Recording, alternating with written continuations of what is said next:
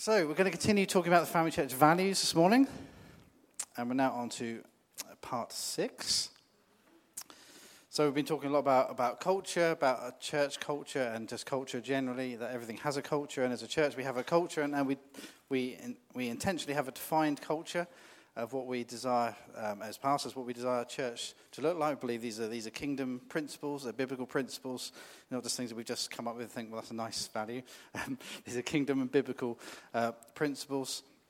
And we talked about different things. We talked about family churches, kind of three key aims to, to reach people, to grow people, to empower people. We talked last week about empowering, that we that, that's our heart's desire as pastors to empower people. We looked at Ephesians 4 11, and where it says he gave, Jesus gave some to be apostles, some prophets, some evangelists, some pastors and teachers for the equipping of the saints for the work of the ministries. That's our responsibility as pastors and other church leaders to equip you.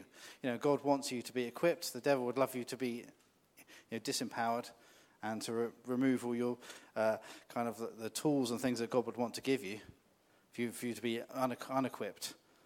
God's heart is, is to equip you, amen, to, to empower you to have all that you need. Um, for life. Amen. But if you missed last week, I encourage you to catch up on it. You can find it on the website, Spotify, Family Church Waterside on Spotify, and great, catch up on it. Great stuff. So, the value we're talking about today is that we are spiritual. That we are spiritual. It's good that we're spiritual, isn't it? it's, a good, it's a good thing. Remember, remember these things that we're going through, apart from Christ centered, which we did first, these aren't in order of importance, and some of these aren't in the order that you know, the order they're on the website. Either we'll be doing them different orders, and some other people are going to be speaking in a few weeks' time on different values. Okay, so they won't necessarily be in the in the order. Okay, but remember they're not in order of importance anyway. But obviously, we are spiritual is incredibly important, as is every single one here. So we are spiritual. We we acknowledge the ministry of the Holy Spirit being filled, empowered, and led daily. Being filled, empowered, and led daily. So we are, we, are, we are spiritual people. You know, you're not a carnal person. You're not a normal person if you're a believer this morning. a lot you can say to that. No, but we are not normal people. What, what I mean is we're, we're spiritually, we have come alive. If you're a believer this morning, the Holy Spirit has, has kind of woken you up spiritually, has come to reside into you. God has made you, has God has made you holy and just and righteous all through the cross. You know, the Holy Spirit couldn't live in a dirty vessel. That's just, just a total would be totally incompatible. So God has to do all the cleaning up. That's why it has to be all the onus has to be on God to do all the cleaning. If we were trying to do it on our own, our own strength, we could never make ourselves clean enough, holy enough for the Holy Spirit to come and dwell in us. That makes sense. So it has to be everything that God has done has made us holy and righteous in His sight because of the cross. We've just accepted it, made us, cleaned us up spiritually, and the Holy Spirit can come and dwell, dwell within us. Amen. You know, and we need the Holy Spirit. Now, the Holy Spirit sometimes is there can be confusion about the Holy Spirit, and there can sometimes be the Holy Spirit is one of those kind of parts of the Trinity that is just not talked about as much. And you know, people are kind of okay with, well, I understand that's God the Father, that's, that's okay. I understand my Father is a good, good Father. We've talked about that just a second ago. And I understand Jesus about, uh, you know, God in, in human form, or the Son of God is described as the Son of God, and the Son of Man is God's perfect man, and man's, man's perfect God on, on, on earth in human form and, and, showed us how to live, and then died on, at the age of 30, started his ministry. In 33, he died and died and rose again. Amen. And uh, by faith in that, that we're now justified and made holy and, and righteous. He, he paid the sin, he paid the price for all our sin, paid a monumental price. We've been bought at a price, Scripture says. So we're kind of we're kind of all good with that. And then the Holy Spirit is kind of like, well, I don't really know what to make of this. pastor, pastor Andy, our senior pastor, he often describes it as sometimes people's relationship with, with the Holy Spirit, he's a bit like the weird uncle that no one ever talks about. In every family, you have a weird uncle, don't you? Maybe just in my family, I don't know. Or, or some, odd, or some odd relative that no one really wants to talk about. don't need to start imagining who they are in your life. And, and sometimes that's how people treat, treat the Holy Spirit. You know, I understand God the Father, I understand God the Son, and it's kind of the Holy Spirit is kind of like the weird uncle, this or the weird relative. We don't really understand him. We don't really understand what he does. It's all a bit, it's all a bit mysterious, and, and it's all a bit odd. And, and no, God doesn't want us to be like that. Amen.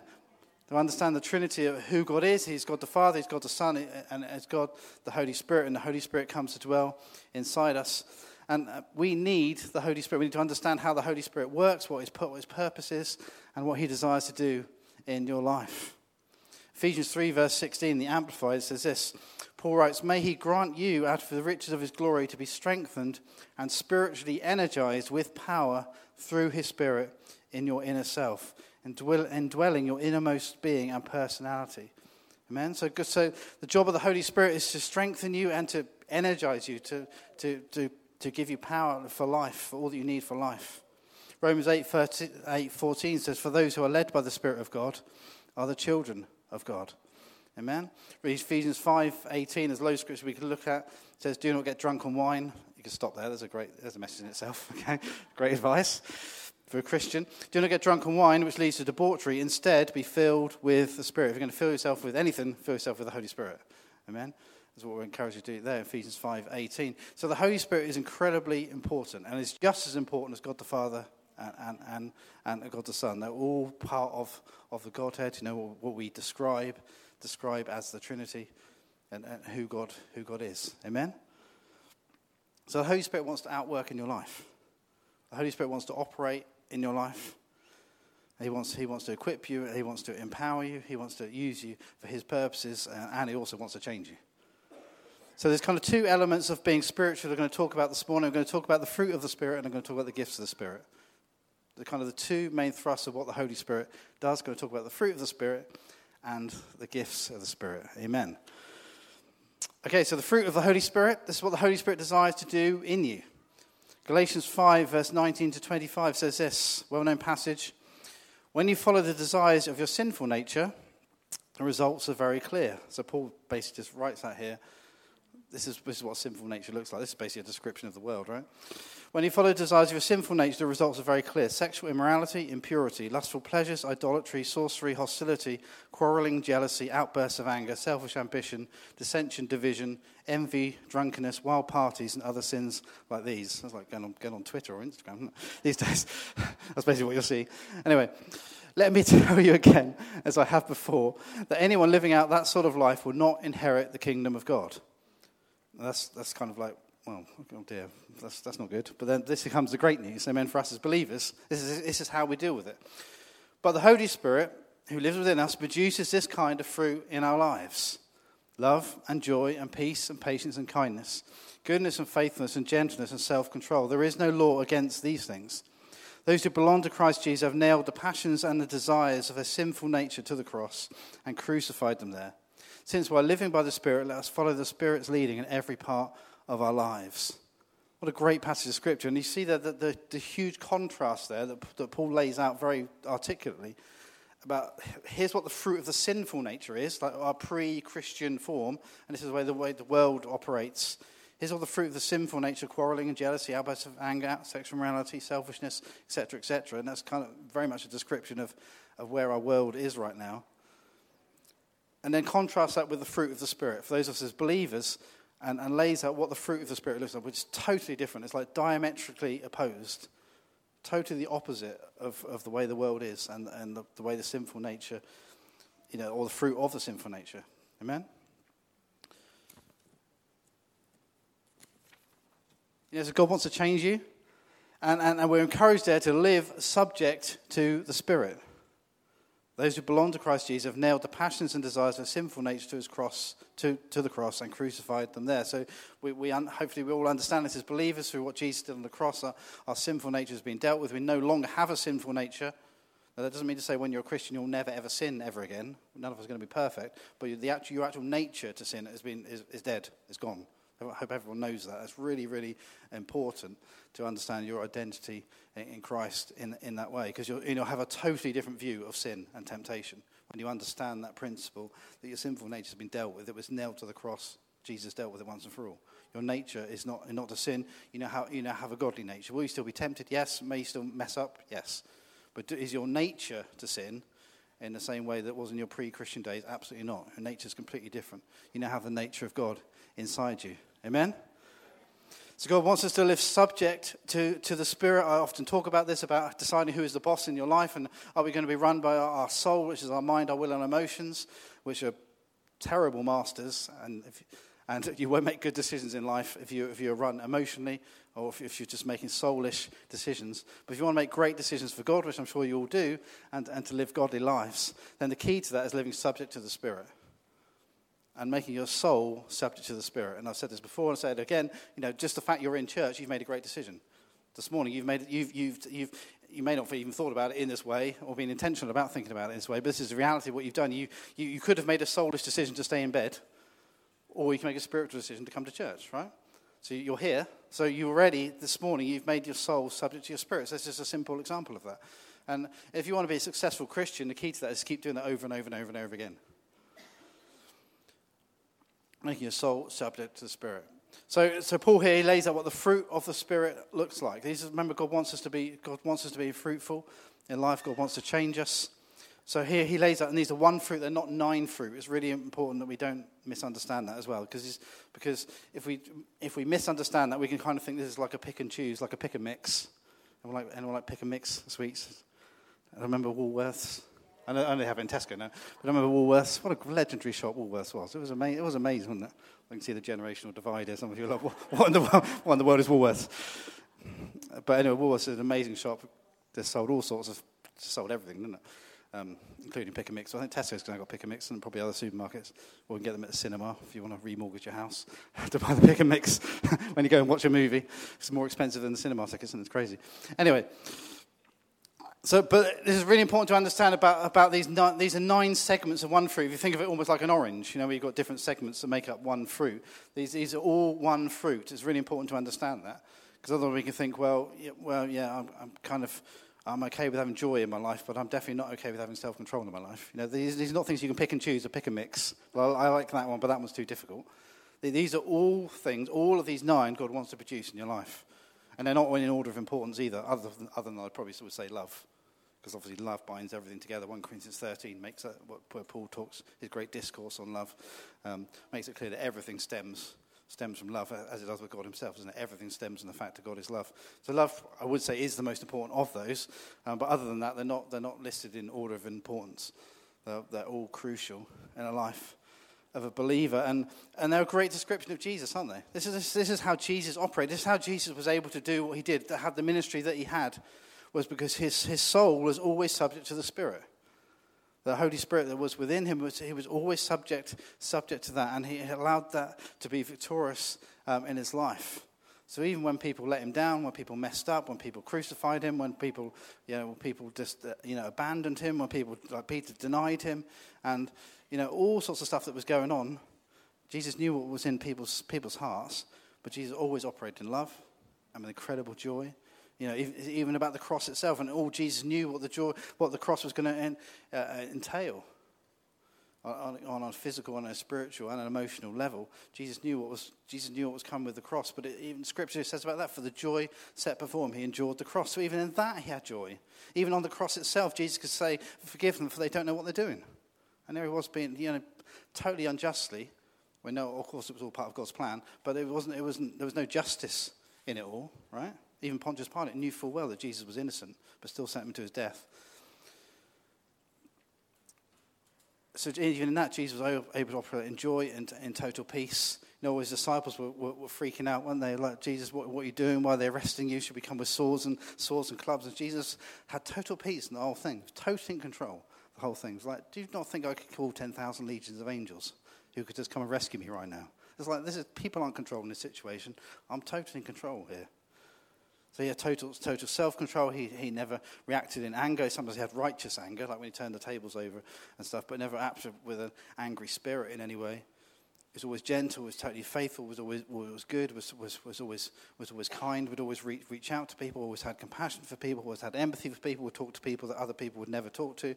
He, he blew his disciples' mind. You know, when they saw him talking to a Samaritan, Samaritan woman, it's like, why are you talking to a woman and why are you talking to a Samaritan? Like two things you just, just do not do uh, as a up to a kind of woman, just kind of like to start a conversation. And, Samaritans, Jews and Samaritans hated each other. So when Jesus like, spoke to the Samaritan woman at the well, it totally blew disciples' minds as, as, to, as to what was going on. Right? But that was Jesus' heart of empathy and compassion. You know, the woman with the issue of blood who Jesus reached, uh, who reached out to Jesus, and they were in a massive crowd. And, and Jesus, like, who, who, he knew that you know he knew that healing power had left him, and his disciples again didn't get it. Jesus, just like, well, who, who's touched me? And, and the disciples like, what do you mean, who's touched you? There's like there's thousands of people here. But, but Jesus had compassion and empathy, you know, for that one woman who was always interested in the one. Jesus talks about it, doesn't he? About the, the parable of the lost sheep and how the shepherd will leave the 99 and go and find the one. That was very much Jesus' Jesus' heart. So this is a great description of Jesus. you want to describe the character of Jesus, you might you just read the fruit of the Spirit. That is the character of Jesus, summed up. But that's because he, his life was totally subject to the Spirit, and that's the way God wants you to operate in life. Amen? To be full of love, full of joy, full of peace. Now, Miriam's just, just, just talked about peace. Where is Miriam? Oh, Miriam. Just talked about peace. You know, peace, even, this is not some peace that's kind of, um, you know, based on circumstances. This can be peace despite circumstances. You know, and we saw this, same, same with David and Stacey, with all they were dealing with and, and have dealt with up to this point, kind of health, health-wise. Just, and people just couldn't get their head around, could they? You had peace in it all. And, and Miriam was saying the same about her mum, just couldn't get her head around because they, those relatives are coming at it from a non-Christian point of view and not understanding it. It's a supernatural peace. The Bible talks about a peace that passes all understanding. It's not some kind of natural, natural peace. So I'm just going to go off into my room or going to, I don't know, get smoke. Yeah, it's not smoke stuff. Get some joss. I don't know where I was going. There. Get some joss sticks. You know, kind of like go and meditate in a corner somewhere. Or go out in, in a new forest, some, in the middle of nowhere, and kind of like try and find some inner inner peace. Inner peace. I'm going to go on a retreat to a little island in the middle of nowhere and, and find some peace okay, great if you want to go down that road, but if you want, you're not going to find supernatural peace there. It might be a natural, very natural, peaceful place, great. But are you going to find supernatural peace? Absolutely not. It's, it's not based on, based on circumstances. It's something that God imparts. And that's true of all these aspects of the fruit. Is, is something that, you know, patience. You know, we live in a very, very impatient world where everything's, everything's you know, everything wants, everybody wants everything done kind of yesterday. Um, you know, the internet has just kind of exacerbated that hugely. But, you know, patience is, is incredibly important. Amen? To a patient person and, and faithful and gentle and self control. You know, we live in a world that has no self control. You know, over and over again, we see people who've, who've made decisions and, and not judging what the world does, but this is just a reality. And they will say, Well, well I couldn't help myself. I'm like, Well, of course you could help yourself. It's like, is someone, is someone else controlling you? Are you a robot? I don't think so. Last time I looked, you weren't a robot. So were you able to make a decision in that situation? Well, absolutely. So, um, you know, when people say they just couldn't help themselves, they couldn't, uh, and I know addictions and all those kind of things are incredibly powerful things. When people are addicted, it's, they need the power of God to set them free. I mean, so I'm not like belittling, you know, all kind of addictive, um, you know, situations. But God wants us to have self-control. Amen. To make great decisions. And Jesus, again, just, just operated in that over and over again. So God wants to make you more Christ like. Remember, that's his, that's his goal in life, ultimately, is to make you more Christ like. The fruit of the Spirit is key in that. So let's, let's move on. The gifts of the Spirit. Acts 1, verse 8 Luke writes this, but you will receive power when the Holy Spirit comes on you, and you will be my, well, Jesus, he's quoting Jesus, but Luke wrote it. But you will receive power when the Holy Spirit comes on you, and you will be my witnesses in Jerusalem, all Judea and Samaria, and to the ends of the earth. So when we talked about we are commissioned, about having a heart for the lost, we, we kind of broke this all down, this verse, about what, what is our Jerusalem, what is our Judea, Samaria, what are the ends of the earth, what does, what does that look like? But it says you receive power when the Holy Spirit comes upon you. You know, God wants us, uh, you know, we're, we're a Pentecostal church. And that means if we believe in the outworking of the Holy Spirit, it doesn't mean we're you know, separate to other churches, because loads of churches believe in this, but we would describe ourselves as a Pentecostal church. We believe in the outworking of the Holy Spirit and the power that, that, that, that comes from that. Amen. That we can operate in the, the authority of Jesus. Amen. And, and Paul writes um, in his letters to the church in Corinth and 1 Corinthians and talks about the gifts of the Spirit. And these, these, are, these are spiritual gifts and gifts that God desires to give us and, and to work in. And this isn't even just for church leaders. I think it's really, really important to talk about that. These are things, gifts that church leaders often operate in, but it doesn't, the Bible doesn't say these are just for church leaders. 1 Corinthians 12, verse 1 to 11. So let's read these 11 verses. Paul writes Now, about the gifts of the Spirit, brothers and sisters, I do not want you to be uninformed. You know that when you were pagans, somehow or other you influenced and led astray to mute idols. Therefore, I want you to know that no one who's speaking by the Spirit of God says, Jesus be cursed, and no one can say, Jesus, Lord, except by the Holy Spirit. So it's only the Holy Spirit that can change us and save us. There are different kinds of gifts, but the same Spirit distributes them. There are different kinds of service, but the same Lord. There are different kinds of working, but in all of them and in everyone, it is the same God at work. Now, to each one, the manifestation of the Spirit is given for the common good. To one, there is given through the Spirit a message of wisdom to another a message of knowledge by means of the same Spirit, to another faith by the same Spirit, to another gifts of healing by that one Spirit, to another miraculous powers, to another prophecy, to another distinguishing between spirits, to another speaking in different kinds of tongues, and to still another the interpretation of tongues. All these are the work of the one and the same Spirit, and he distributes them to each one just as he determines. Amen? So, so Paul here writes about these, these nine different gifts of the Holy Spirit. And these are all, and again, this can, this can be one of these things we kind of think, well, this is all just a bit mysterious. I don't quite understand it. So, but let's talk about this stuff because we do, we do need to understand it. Amen. If we're going to operate in, in, in the power that the Holy Spirit is, is, was put in us for, the purpose of why He's in us, then we need to understand this stuff. Amen. So 1 Corinthians 12, verse 4, which we just read the fourth verse, there are different kinds of spirit, but it's the same spirit that distributes them. And and you know, the Greek word that's kind of used there for, for gifts is the Greek word charisma. That's where we get the word charisma from. The Greek word is charisma, therefore the word gifts, but it literally means grace given. So these are gifts of grace, they're, they're, they're gifts of God. And grace means unmerited favors. These, these, these are not something we've earned, they're not something that you have to meet some kind of like magical standard in order to, to inherit these gifts. Okay, these are things that we should ask God for. Amen? And you could kind of, and this could, this would be a whole nother teaching. You know, you could do a whole series on just this, this, this teaching. So I kind of just kind of skim over it um, at the moment. But you can break those down into kind of three different areas of gifts. What are often described as the revelation gifts. So that's words of wisdom, words of knowledge, and discerning of spirits know, a word, a word of wisdom is when we, when we ask God to give us wisdom to speak into, into a, a, certain situation, or maybe just wisdom for your own life in a certain situation. Myself and Wendy, we often, we often pray that before we meet with, with, with, with people pastorally, where, especially when it's a really, really difficult situation um, that we're having to help, help people with, is we just need God's wisdom in that situation. I don't want to do it in my own strength. I mean, I think God has given me some natural wisdom. I think God gives all of us some natural wisdom, and that's great, awesome, brilliant but it's nothing compared to the Holy Spirit's wisdom. Amen. It can see right into a situation. This, is why, this is why Jesus was so brilliant at dealing with people, because he could see right into their hearts. He knew everything that was going on. When the Pharisees and the religious leaders were always trying to trap, trap him, he could see straight into their hearts. He knew exactly what was going on. There was no confusion in his heart. He, he wasn't just working things out. Well, I wonder if they're kind of a bit like this, uh, being a bit of a psych, you know, psychologist, trying to work people out. No, it's the Holy Spirit working within him. Amen. It would give him insight into what was going on. Jesus knew their hearts, and that's why he gave brilliant answers every time, because he knew they were trying to trap him. Right? There's a woman at the wells we talked about just a minute ago, and, and you know, Jesus tells her, asks her to go and find a husband. And she's like, I have no husband. And she said, Yeah, you're right, you've had loads of husbands, and the man you live with right now is not your husband. And she's like, Oh, okay. this guy's obviously a prophet or something. Um, and she has a real revelation of who Jesus is. But, you know, but that, that's an example of a word of wisdom, right? Or even, a, or even a word of knowledge. I think these two could very much kind of, kind of go together.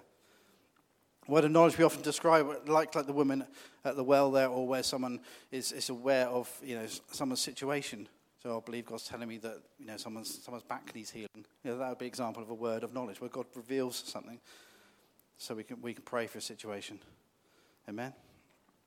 Discerning of spirits, as we finish off the revelation gifts, discerning of spirits is, is understanding where people spiritually are at and understanding what's going on in this, on in this world. Now, you know, we, live in a, we live in a spiritual world, and the world doesn't understand this, and, and I get that. The, but we live in a spiritual world. You know, the Bible says, what, Bible says what is unseen is more real yeah, you know, than what is seen. We, live in a, we never need to fear that, but we do live in a spiritual world. And, in, and in this world, you get people who are seeking stuff, they're trying to, trying to explore stuff. People get into paganism and witchcraft and Ouija boards and, and all that kind of trying to talk to the dead. And even, even our own area, like there's, there's always medium stuff, clairvoyant stuff going on around here. Even in Hythe Dibden Parish Hall, there's always stuff going on there where people try and, try and connect with their, you know, their dead relatives and all, all that kind of stuff. And, and the youth club in Hythe, stuff, stuff always going on. And, and we live in an area, the New Forest, where there's a lot of witchcraft as well, especially around Burley, and if you know that area, but, but across the New Forest. Um, there's a lot of witchcraft and stuff, paganism going, going on. Now, the spiritual world is very, very real. And, uh, and, and, as Christians, we need to have our eyes open about that. We don't ever fear it. We don't, we don't worry about it. You should never have anxiety about it. Don't it affect your dreams or your thoughts or anything else. But we live in a spiritual world, and we need to understand that. You know, the, the Bible says that our battle is not against flesh and blood, but it's against spiritual, spiritual powers and authorities in, in the heavenly realms. We need to understand that but we're on the winning side. Amen. Amen. The victory is ours in Jesus. So discerning of spirits is when, and, and I've certainly had this in my own life, where, where, where you meet someone, you just know straight away that something, something's not right. There's something wrong. There's something about that person. There's something going on in their, in, in on their world. Anyone else ever had that? And, you, and that's the discerning of spirits. something spiritually, and the person may, themselves may not be aware of, everything that spiritually is going on in the world. But that's what discerning of spirits is. Remember, we need to be asking God for these gifts because He wants us to operate in, operate in these. Time's going so quick. Praise God. But we'll get through it, I think. And then, then Paul talks about what we often describe as the utterance gifts, a group of three. So that's prophecy, different kinds of tongues, interpretation of tongues. Tongues is, is, is a heavenly language that, that, you know, as Pentecostals, we understand this, a heavenly language that, that, that we can speak. Or sometimes people speak actually other different, the word tongues, it literally means languages. You kind of think, what's, what's the tongues all about? Okay, it just means languages. I don't really know why they don't just describe it as languages. It would actually make more, more sense, because that's what the word, that's what the Greek word literally means, languages. Okay? Or some, you know, and I've, I haven't experienced that myself, but I, but I, know of people who've done that, and they've, you know, God's given them a word, and they've spoken to someone in another language, and a language they didn't know themselves. That happens in Acts chapter two, doesn't it? And and and and Peter does Acts three. Sorry, Peter does this incredible discourse um, after the Holy Spirit has come at Pentecost, and and then it says they were all speaking different different languages, and the people would come like from all around the area in different countries, and they could all understand what each other was saying because by the, by the Holy Spirit they were able to speak in different languages and talk about God in different languages. So that's kind of what different kind of tongues is. Sometimes there's, there's a gift of in, interpreting what those tongues are, and, and, and, that happens. Amen. And there's also the, the, the gift of prophecy. Now, uh, this is my view as a pastor. I believe this is right. The, the time of the Old Testament style of prophets is over. And I think as Christians, we totally need to, we need to grasp this, this principle because there's a lot of confusion I've seen over the years. You get a lot of confusion on Facebook and other places about all this stuff. The time of Old Testament prophets is, is done and dusted. Jesus, Jesus, Jesus fulfilled that. And, you know, so that kind of like, that whole kind of like doom and gloom uh, type of prophecy, uh, do I believe that's for today? Well, certainly not in the same way it was in the Old Testament. Remember, the Old Testament prophets were all about, they had to preach law and they had to preach judgment because that's all there was, right? They were under a different covenant. They weren't, they weren't under grace, the same covenant that we're under in the New, in the New Testament. So they had to kind of preach judgment and gloom and turn, from your ways or, or you're going to die because that was a reality. Whereas now we're under the reality of the cross. So, so they are kind of the old style prophets, if I can call them that, you know, of Elijah and Isaiah and Jeremiah, who, who are legends you know, in a biblical sense. But that, that era of that type of prophet, I would say, is, is over. And John the Baptist was kind of the last the last of those. And Jesus, Jesus makes that very, very clear because he says the least in the kingdom of heaven is greater than John the Baptist. And when you kind of hear that statement, you think, well, what in the world does that mean? And what I would say, what that means is because this is like the, the John the Baptist was like closing the chapter on the Old Testament. You know, the Old Testament we have that ends at Malachi, and the New Testament starts at Matthew. John the Baptist was like the last of the old prophets, preparing, preparing the way for the Lord. It's like this is, is a new person coming. There's a new covenant coming. And, uh, John the Baptist very clearly said, I'm not even worthy to untie, untie his sandals. But here, here comes the, the Lamb of God who takes away the sin of the world. That's what John the Baptist said about Jesus. So Jesus then makes that statement, you know, the least in the kingdom of heaven. So for us as believers, even the least, not any of us are least, but you know what I mean? Jesus is making a point, even if, if it's the least of us as believers, we're greater than John the Baptist because he was kind of closing the old covenant, didn't have the new covenant that we, that we have. Does that make sense? Okay, so it's really important we understand that. But prophecy absolutely has a, has a place, and whether it's prophesying into other people's lives, and there are people that have a specific gift of prophecy, which can be speaking sometimes over nations and over, over, over situations, and that's, and that's awesome. That's awesome as well. So I encourage you to, to seek God for that gift. Speaking prophetically in, into other people's lives is so, so, so powerful. Even in our engine room this morning, we had some, we had some kind of some words and some, some, some pictures when God kind of gives you a, a vision or just an image in your head of what's going on in somebody's, in somebody's world. And it's so, so, so powerful. Amen. So I'd encourage you to seek God for those gifts. Amen. Then we talk about the power gifts. We will finish soon, so don't worry. About the power gifts, which are the gifts of faith, the gifts of healing, and the working of miracles. Amen. You know, as believers, we should all have faith, right? Everyone agree, right? And and this is not about like just bigging up your faith, although you definitely can encourage yourself in faith and stir yourself up in your faith. But it's also true that if you have faith as small as a mustard seed, you know, Jesus said, you go and speak to this mountain, it'll be cast into the sea. So it's not about making yourself have more faith, although, like I said, we can encourage ourselves in the faith and stir our faith. Why testimony is always great because they stir our faith, right? But what this is talking about is a specific gift of faith. Jesus operated in this all the time, where, where he had just had great faith for situations. Now, it's also true that when people were healed, that they were operating in their own faith. Jesus said, said to people over and over and over again, it's your faith that's healed you. He didn't say my faith, he didn't say God's faith, he didn't say the Holy Spirit's faith, he said your faith has healed you. So, of course, there's an element in you know, our own position on this, but Jesus very much operated in a gift of faith. He had no doubt that when he prayed for people, they would be healed. Though the person was having faith, the situation as well, yes, but Jesus had no doubt. When, when you see this when, when Jesus raises Lazarus from the dead in, in the book of Luke, was recorded in Luke, and, and Jesus, it's actually quite funny, I think, the way Jesus says it. He almost like says, says a token prayer, which, which doesn't really sound like the sort of thing Jesus would do. But he basically, and you'd have to look this up yourself when you got time, but he basically almost does a token prayer. He's like, God, I know you're going to raise him from the dead. I'm just basically, he literally says, I'm, I'm just saying this for the benefit of everybody listening. Because Jesus had no doubt in his heart whatsoever that Lazarus would be raised from the dead. It's almost like, well, I'm just going to say this prayer like for everyone's benefit, everyone's benefit here, because he knew in, in his heart what was going to happen. He had total faith that when he, when he died that he was, he was going to rise again. Amen? And you see the early, the, the, the, early apostles and Peter and James and John operating in the gift of faith over and over again. In, in the book of Acts, you know, silver and gold I don't have, but what I do have I give you in the name of Jesus Christ of Nazareth. Rise up and walk. That's a gift. That's a gift of faith. Amen? And, and gifts of healing and working miracles go very much hand in hand. You couldn't probably have the gift of healing without the gift of faith. I mean, these things very much operate together. But God wants us all to be operating these gifts. I, I really believe that. This isn't just for leaders. Amen? So let's be seeking God for those gifts. And, and this stuff, this kind of stuff that needs to be unpacked more. If you want to know more, Steve, Steve's Connect Group is great for this. I want to talk more about this. I want to talk more about this stuff because some of this stuff needs to be unpacked very more because they're really just skimming over this. Right? 1 Corinthians 12, verse 7, it says, Now to each one the manifestation is, of the Spirit is given for the common good. So God wants us all to have this same manifestation of gifts for the common good of the church. The gifts of the Holy Spirit are a manifestation of the Spirit of grace operating through our, through our lives. You know, 1 Corinthians 12, and Paul said, To one is given, he was talking about to one is given this gift. He was actually, and sometimes we can think, well, that just means, well, one per, only one person can have that gift, only one person can have another gift, and that, that's a misunderstanding of what Paul was saying. Because what he was doing there, he, he was addressing the chaos of the Corinthian church gatherings. And this was a real issue in the early church, is that a lot of churches, there was just total chaos. And, and you know, people couldn't hear each other speaking, and it was hard to hear the preacher speaking because everyone's just like talking over each other and all that kind of stuff. So it was just like very, very chaotic. And Paul's like, I need to bring some, you know, as God's asking me to bring some order into these situations.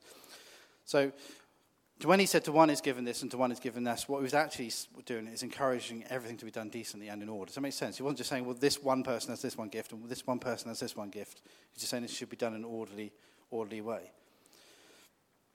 you know, on a practical level, if you think about uh, kind of DIY, um, if you have to be, do a bit of DIY, then you need the right tool for the right job, right? If you, if you have a drill, I want to do a bit of DIY? Anyone? Do you do a bit of DIY, dear? No. It's a good job I know what I'm doing, sort of. anyway.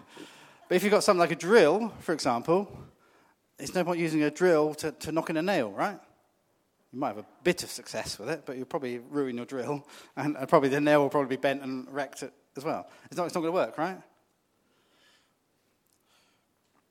You know, if you use a, if you, you try and use a screwdriver to, kind of, to try and cut a bit of wood in half, it's not going to work, right? You need, you need, you need a saw, right? This is simplistic stuff, but this is reality, right? Because different tools do different jobs, and this is the same with the gifts of the Holy Spirit. There's always, there's always a tool from the Holy Spirit to get the job done. Amen. So, uh, and we talked about this, I don't know if anyone remembers, but we talked about this right through lockdown when we were doing our Sunday night, what did we call it? Sunday Night Live, wasn't it? Um, remember that? Sunday Night Local? We were doing stuff on YouTube in those fun days of COVID. But we talked a lot about this, about, about getting the right job, uh, the right tool to get the job done. So, our responsibility, if we want to kind of use this example of them all being tools, keep this analogy going, our responsibility as believers is to keep that tool bag that God has given us close by and to put our hand in when we need a spiritual tool. We say, God, in this situation, I need a word of wisdom. That, that we've got that tool bag with us. Say, God, right now, please give me a word of wisdom. I want to operate in that gift. I need that. I need to speak to the situation. I need, I need a word of wisdom from you. Does that make sense? So we can kind of demystify all this stuff because it can seem all mysterious and strange and what's all that about. Let's demystify all this stuff. These are just tools that God wants to give you to help you in certain situations. Amen. Now, as we bring this to a close, it's important to talk about this. Well, kind of how does this outwork on, on a church on a church level? Firstly, in terms of Sundays, and there are people who do give give words of wisdom and words of knowledge and, and other things.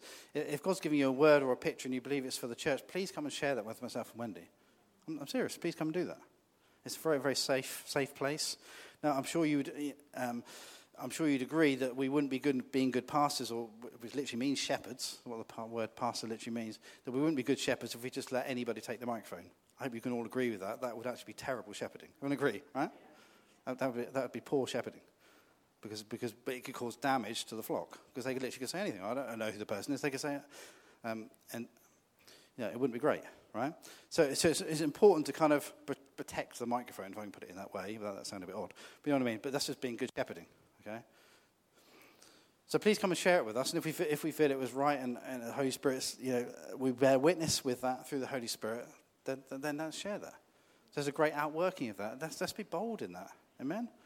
And again, it's not, not just for leaders. I'd encourage you to step out. If God's given you a word or a picture and you believe it, it may just be for yourself.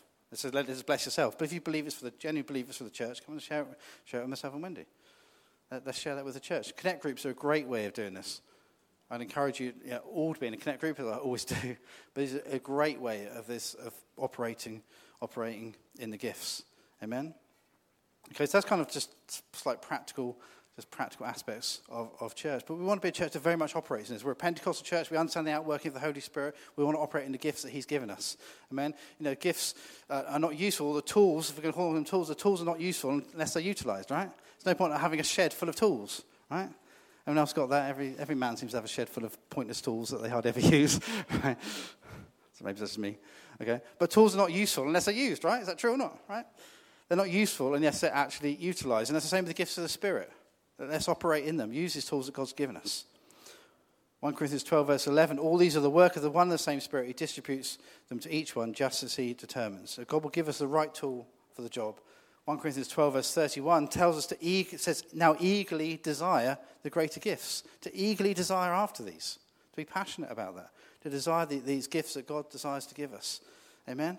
If you're, if you're praying for someone, ask God for the gift of faith for that situation. Amen? If you see a miracle in a situation, whether it's for your own life or somebody else's life, encourage, uh, sorry, ask God for the gift of the work in miracles in that situation. Amen? Earnestly desire the best gift for the job, the best tool for the job. We just need to ask Him. You know, the reality is if we don't ask, we don't get. Right? Is that true or not? that's true in every sense, isn't it? But in a spiritual sense, that's true as well. If you don't ask, you don't get. So let's eagerly desire the spiritual gifts. Let's all stand to our feet this morning.